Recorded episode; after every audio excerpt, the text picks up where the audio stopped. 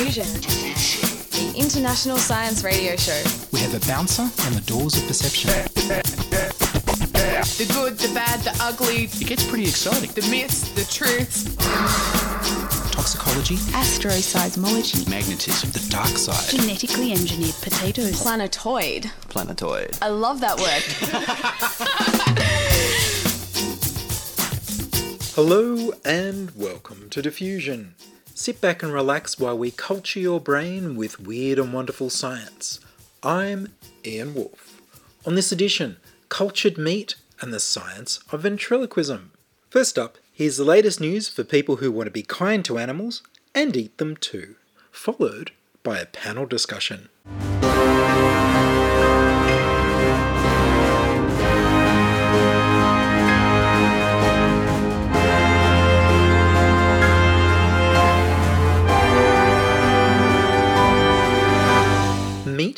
Without the murder?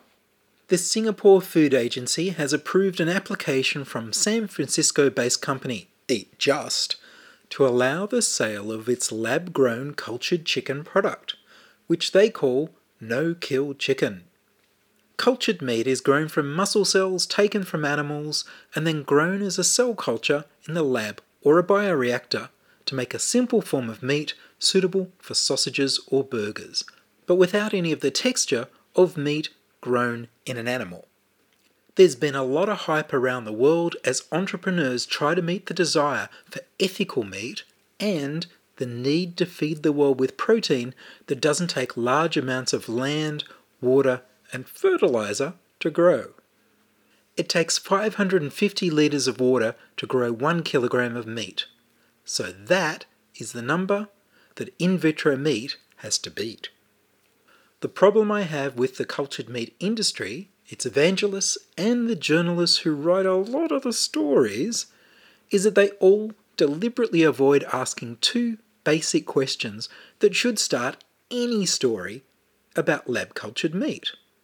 What do they feed the cells? And is cultured meat as nutritious as animal grown meat? Cells growing inside an animal's body, like our own bodies, are fed with oxygen, water, nutrients, and hormones in blood. It's what the cells evolved to eat. When you take the cells out of an animal's body and grow them in a bioreactor vat or a dish, you need to feed them. You can either feed them with blood, as they've grown to expect, or you can develop a substitute. The problem is, and I can't state this strongly enough, there is no substitute. Any evangelist or journalist or entrepreneur who tells you otherwise is not telling the truth. Nobody has published in any scientific journal a paper detailing a substitute for blood, despite many claims for plant based alternatives made by the industry. Like, for example, Eat Just is reported to have told dozens of journalists. Even worse, since we want to get the cells to multiply, we need blood with the right growth hormones. So every single company that makes in vitro meat is using what they politely call bovine growth serum, which is really blood from aborted cow fetuses. Not only does it involve the death of the cow and the calf, but it's expensive. Every cultured meat burger, sausage, or nugget is grown in cells fed with aborted cow fetus blood. So none of it is no kill meat, or slaughter free meat, or kind meat, or clean meat. I think lying to people about killing animals for the blood to make your in vitro meat product makes your cultured meat unethical. If anyone were to invent a substitute for blood, the medical applications would be way more profitable than the food. Fetal calf blood is not the perfect source of vitamins and minerals for cultured meat to become nutritious food for humans. But adding chemicals to the cultured cell medium takes away from the claim to be clean and chemical free. Adding vitamins and minerals also adds to the cost of cultured meat, both financially and environmentally. Nutritionally, the research says that cultured meat currently doesn't match meat from dead animals. Back to the Eat Just chicken bites, grown in aborted calf blood. Journalist Jenny Kleeman tried the cultured chicken bites in 2018, and she reported it had the consistency of the most low grade processed meat imaginable. This was not a piece of chicken, a cut of meat, but a mass of chicken cells bulked out and pressed into a nugget shape. Would you trust food from an American company that decided to seek regulatory approval in an island city state in Asia because the rules in the US were too strict? The Singapore Food Agency decision to grant a license to sell the cultured chicken in restaurants comes after a two year approval process, during which Eat Just completed more than 20 production rounds in a 1,200 litre bioreactor to prove that it could manufacture its cultured chicken to consistent quality and safety standards. An independent panel assessed the meat's nutritional value, deeming it high in protein and low in saturated fat. The company is currently working with an expensive local restaurant to develop a menu and accompaniments for the in vitro chicken. Other ways to get around the regulations are to simply offer the lab grown food for free. In Israel, local company Supermeat opened what it's calling the world's first cultured meat restaurant in Tel Aviv. Its bioreactor chicken is offered to diners for free in exchange for feedback. Aleph Farms in Israel are growing support cells, fat cells, blood vessel cells, and muscle cells from cows on a scaffold to give it a 3D structure. The resulting fake steak is only 5mm thick. If they breaded it, you'd have a Vienna schnitzel. And of course, the cell cultures are fed with blood from a calf fetus. In June 2020, KFC Russia announced in a press release, which is no longer available on their website, that they had entered into a partnership with 3D bioprinting solutions to use a 3D bioprinter loaded with a paste of chicken cells and vegetable cells to print chicken nuggets for Moscow KFC restaurants. This was part of its Restaurants of the Future initiative. Bioprinters are used in medicine to create tissue and simple organs. The cells were not grown in vitro, so it's just processed food. The fact that the press release has been removed strongly suggests that the printed nuggets won't get sold this year.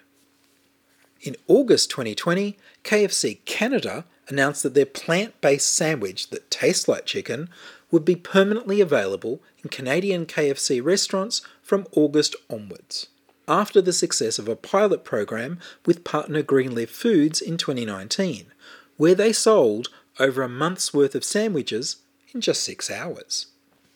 Their plant based chicken substitute is made from tempeh, a traditional Indonesian food made from fermented soybeans. In Australia, George Peppou, along with Tim Noakesmith, have founded a company called Vow. I interviewed George Peppou about genetically engineered algae a few years ago. The Vow founders' thinking goes like this The few animals we eat were chosen because they were easy to domesticate, not because the meat was the tastiest or the most nutritious.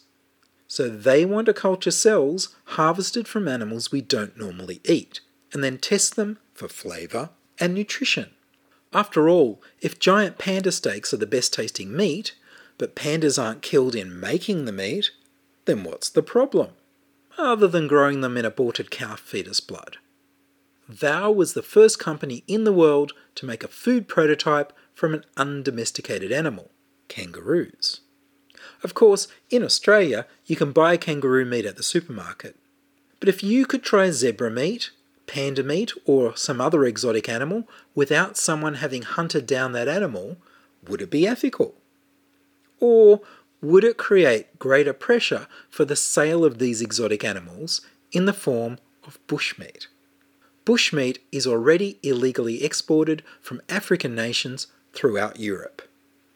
The ultimate exotic animal to clone meat from are humans. You are what you eat with the Ouroboros Human Steak Kit. Ouroboros is the world snake eating its own tail in Norse mythology.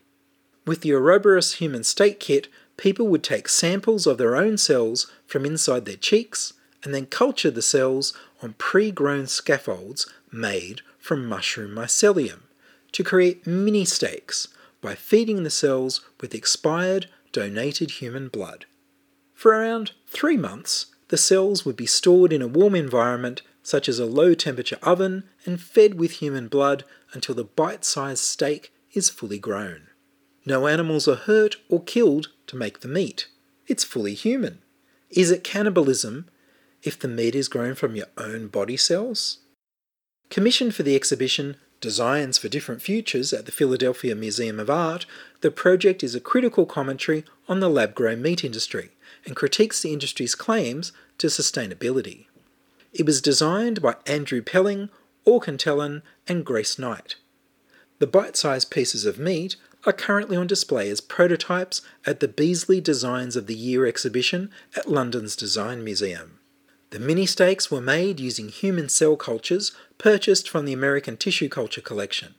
They were fed with human serum derived from expired blood donations that otherwise would have been discarded or incinerated. Bite sized steaks are preserved in resin and laid out on a plate complete with a placemat and silverware as a tongue in cheek nod to American diner culture. After all, expired human blood is a waste material in the medical system, and it's cheaper and more sustainable than aborted calf blood.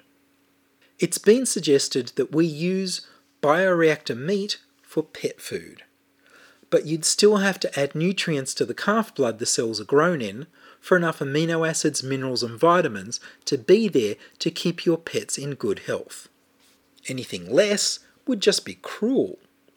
I'll leave you with a limerick I composed on the subject. The problem with in vitro meat is the fact that the meat has to eat. Cultured cells must be fed, so blood must be shed. Bovine growth serum, calf fetus deceit.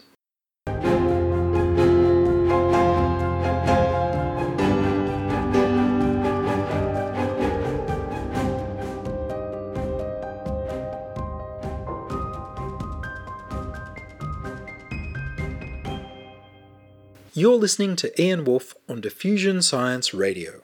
Send emails to science at diffusionradio.com. We're brought to you across Australia on the Community Radio Network and podcast over the internet on www.diffusionradio.com. From 2011, here's Mark West, Aaron Cook, and I discussing whether we'd eat in vitro meat. That it would really be perfect for chicken nuggets, wouldn't it? Mark I mean, West, would it be perfect for chicken nuggets, or would you really rather have chicken in your nuggets? I'd probably rather have chicken, but uh, chicken nuggets, that's pretty much all the scrapings from behind the deep fryer anyway, isn't it? All congealed together. Uh, I, I'm really interested. Can they make protein pills out of this? Uh, are protein pills on the market? Is Yes. Yes. Yes, this is the thing. We are living in the 21st century. Protein pills are on the market, but they're made from algae. So they're vegetarian, and again, you don't have to kill any animals. There is an ethical alternative that nobody seems to have come up with. So you've either got a problem with killing animals or with growing stuff in a lab because it's unnatural, right? What if I could offer you a natural form of meat that didn't involve killing any animals? There are lizards in Australia, all sorts of lizards, where when they're threatened, they drop their tails and grow a new one. The tails they drop are meat.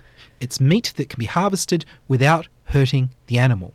Therefore, since no animals get killed, you can have ethical meat pies made out of lizard tails Well, the, Never heard that before. we're going to open up a can of worms here, but um, or lizard tails. or lizard tails. the, Dig in.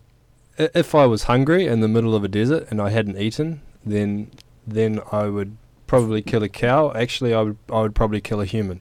Um, cannibalism when it You've when it been needs to warned, be. folks. yeah, I know. I'm not- But the the fact is, we don't need to. You can go down to the local supermarket. Uh, most of the people listening to this, and you can buy your brown rice. You can you can buy your beans, and there's all the protein you're ever going to need. Every every type of amino acid you could want. So it's it's. I just don't understand how how they could spend so much money on on something like this. Mm. People want steaks and they don't want to feel guilty about having killed animals to get them. If they could produce an artificial steak, it almost wouldn't matter whether it was produced from vegetable origins or cultured origins. as long as it tasted like a steak and didn't involve killing animals. So, so I guess what you're saying is that this this is really for people that already eat meat, because I imagine that people that don't are, are going to still be put off by the idea, but it, it might catch those people out that that still want to eat meat, but but do don't feel great about the about the ways that meat is produced today. Yeah.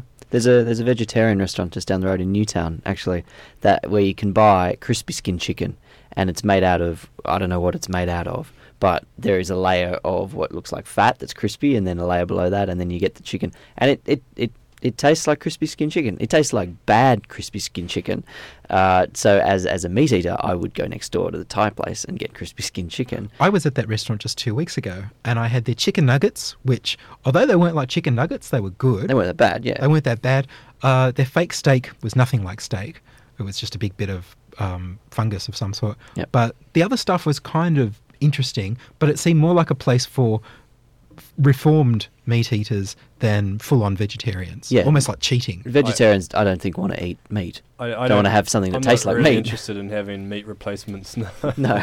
What about a restaurant where, you know, if you go to this, right, you've got fake meat made out of vegetables when you go along to these things. What about the opposite? If you had a restaurant where it's fake vegetables made out of meat, maybe that'd be better. That'd be awesome. Uh, that I would go there. It'd be a huge success. Let's do that. it would be. Right. Thank you, Mark and Aaron.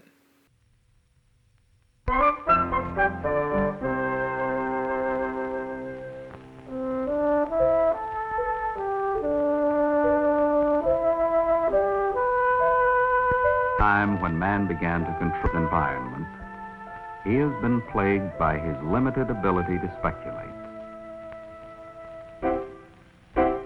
His failure to accurately predict the effect in the contraposed action.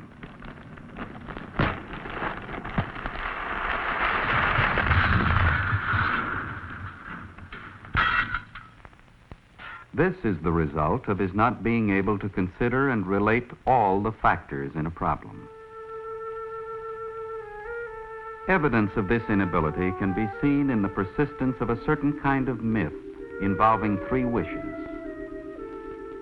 In a frantic effort to reap immediate reward, the first wish is often not too wise. The second usually tends to overcorrect. Our hero can consider himself lucky if after the last wish, he ends up just where he started. But there were men whose wishes were not only prudent, but had a habit of coming true. These men and women were artists and had certain characteristics in common.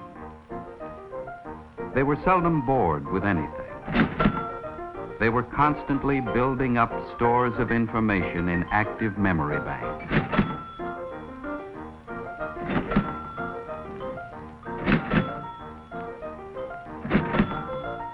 When confronted with a specific need, they would call on these memory banks for information, which they would run through, sort out, and relate to the problem at hand. These men could speculate and could predict. They were artists, artists in many fields architecture, mechanics, medicine, science, politics, and the art of relating factors. It is often not a conscious art, and the degree to which it is operative can tend to make one normal, bright, super bright, or genius. Ventriloquism is the illusion of throwing your voice, where a performer convinces you that a voice is coming from a puppet or even the ceiling. In 2006, Kashina Allen explained how our brain creates the illusion of ventriloquism and what that teaches us about how we perceive the world. Out of the mouths of dummies. Ventriloquism. Funny, skillful, and generally entertaining, ventriloquism is also a lot more. It's a great demonstration of the flexibility of the human brain. Originally touted as a form of witchcraft or demonic possession, ventriloquism has been distrusted for centuries. And rightly so. It's a case of our eyes deceiving our ears. When your eyes look at an object, or more correctly pick up the light reflecting from that object, the signal is mapped spatially onto the retina. This means that if two objects are close to each other, the neurons picking up the location of those objects will also be close to each other. Not so with the ears. Sound waves combine at each ear and mechanically vibrate the basilar membrane, a tapering organ curled inside the spiral cochlea of the inner ear. High frequencies, high pitched sounds, vibrate the narrow end and low frequencies the wide end of this membrane. Sounds are thus mapped by frequency, not spatial location. This means that to estimate where a sound comes from, the brain conducts a complex calculation based on the signals received at each ear. This can make localizing sounds harder and less accurate than localizing visual objects. So we trust our eyes over our ears. A good ventriloquist moves their dummy perfectly in sync with their words. At the same time, the ventriloquist does not move their lips. Your ears claim the sound is coming from the ventriloquist, but your eyes tell you it's coming from the dummy's mouth. The eyes win. This ventriloquist effect has been used to pull streams of words apart. Charles Spence, a researcher from the University of Oxford, used a loudspeaker to play a series of words next to a video of someone's lips mouthing some of those words. Listeners heard the lip synced words coming from the television and the non lip synced words coming from the loudspeaker, so long as the loudspeaker and the television were not far apart. But will we trust our eyes over our ears in every situation? Two scientists, David Alais and David Burr, tested this further. They degraded an image, in their case turning a large clear dot into a fuzzy blob, thus reducing the accuracy of the visual cues, and found that as the exact location of the blob became harder to pinpoint, observers started to trust their ears over their eyes. When the blob was very fuzzy, they would go so far as to assume its location was at the same place as an accompanying sound. Alais and Burr called this the reverse ventriloquist effect. How persistent is the ventriloquist illusion?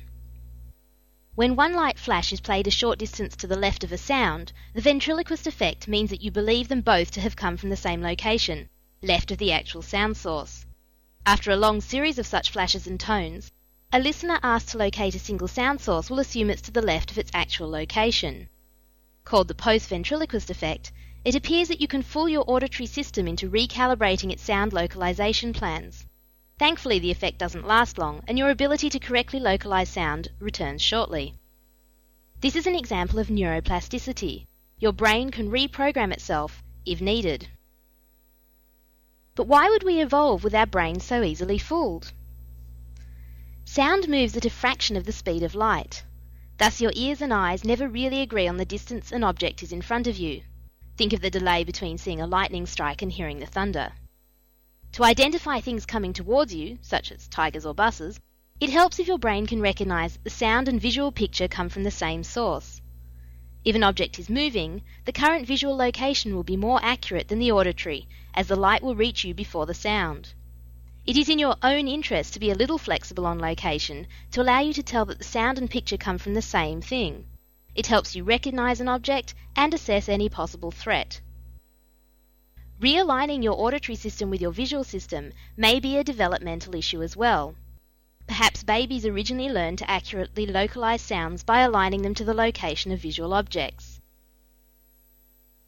Understanding the ventriloquist effect doesn't make it any less entertaining. In fact, it may help someone appreciate the skills involved. But in terms of science, it also provides useful information on how the visual and auditory systems interact.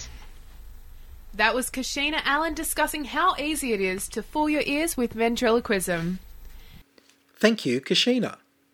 You can see videos of my interviews from 2020 on the Diffusion YouTube channel. Subscribe and like at youtube.com slash c slash diffusion radio. And that's all from us this week on Diffusion. Are you a scientist, artist, biohacker, or maker who'd like to be interviewed about your work? Would your company like to sponsor Diffusion? Send your contributions, opinions, helpful suggestions, and donations to science at diffusionradio.com. That's science at diffusionradio.com. Please like the Diffusion Science Radio page on Facebook and rate the show on iTunes. Tell your friends. Follow me on Twitter at Ian Wolfe. The news music was Rhinos theme by Kevin MacLeod of Incompetech.com.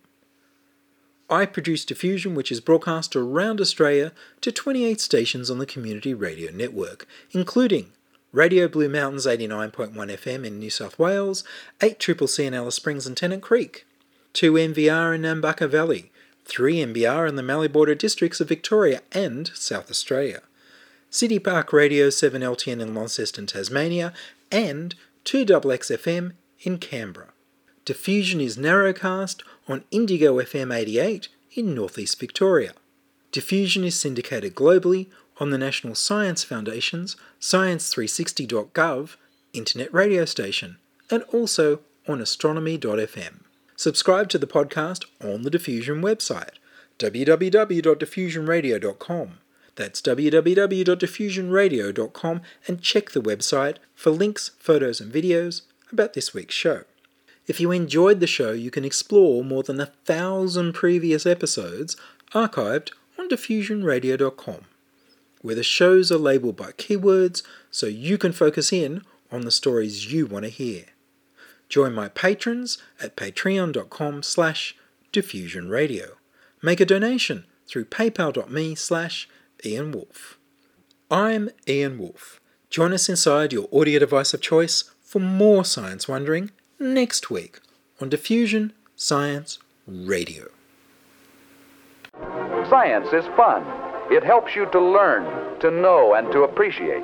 When you study science, you may go on field trips. You discover the marvelous interrelationships between all living things. You learn to read the history of the earth as it is written in rocks and fossils. You find out what makes things tick. Everything from a molecule to a living organism. In the study of science is found the most useful and satisfying knowledge of man. Knowledge of his physical world, its past, its present, and its future. And in your moments of relaxation, now and in the years to come, you will find the study of science leading you into fascinating pursuits photography, collecting. Why study science? Study science because you will find in the study of science a richer, more rewarding life.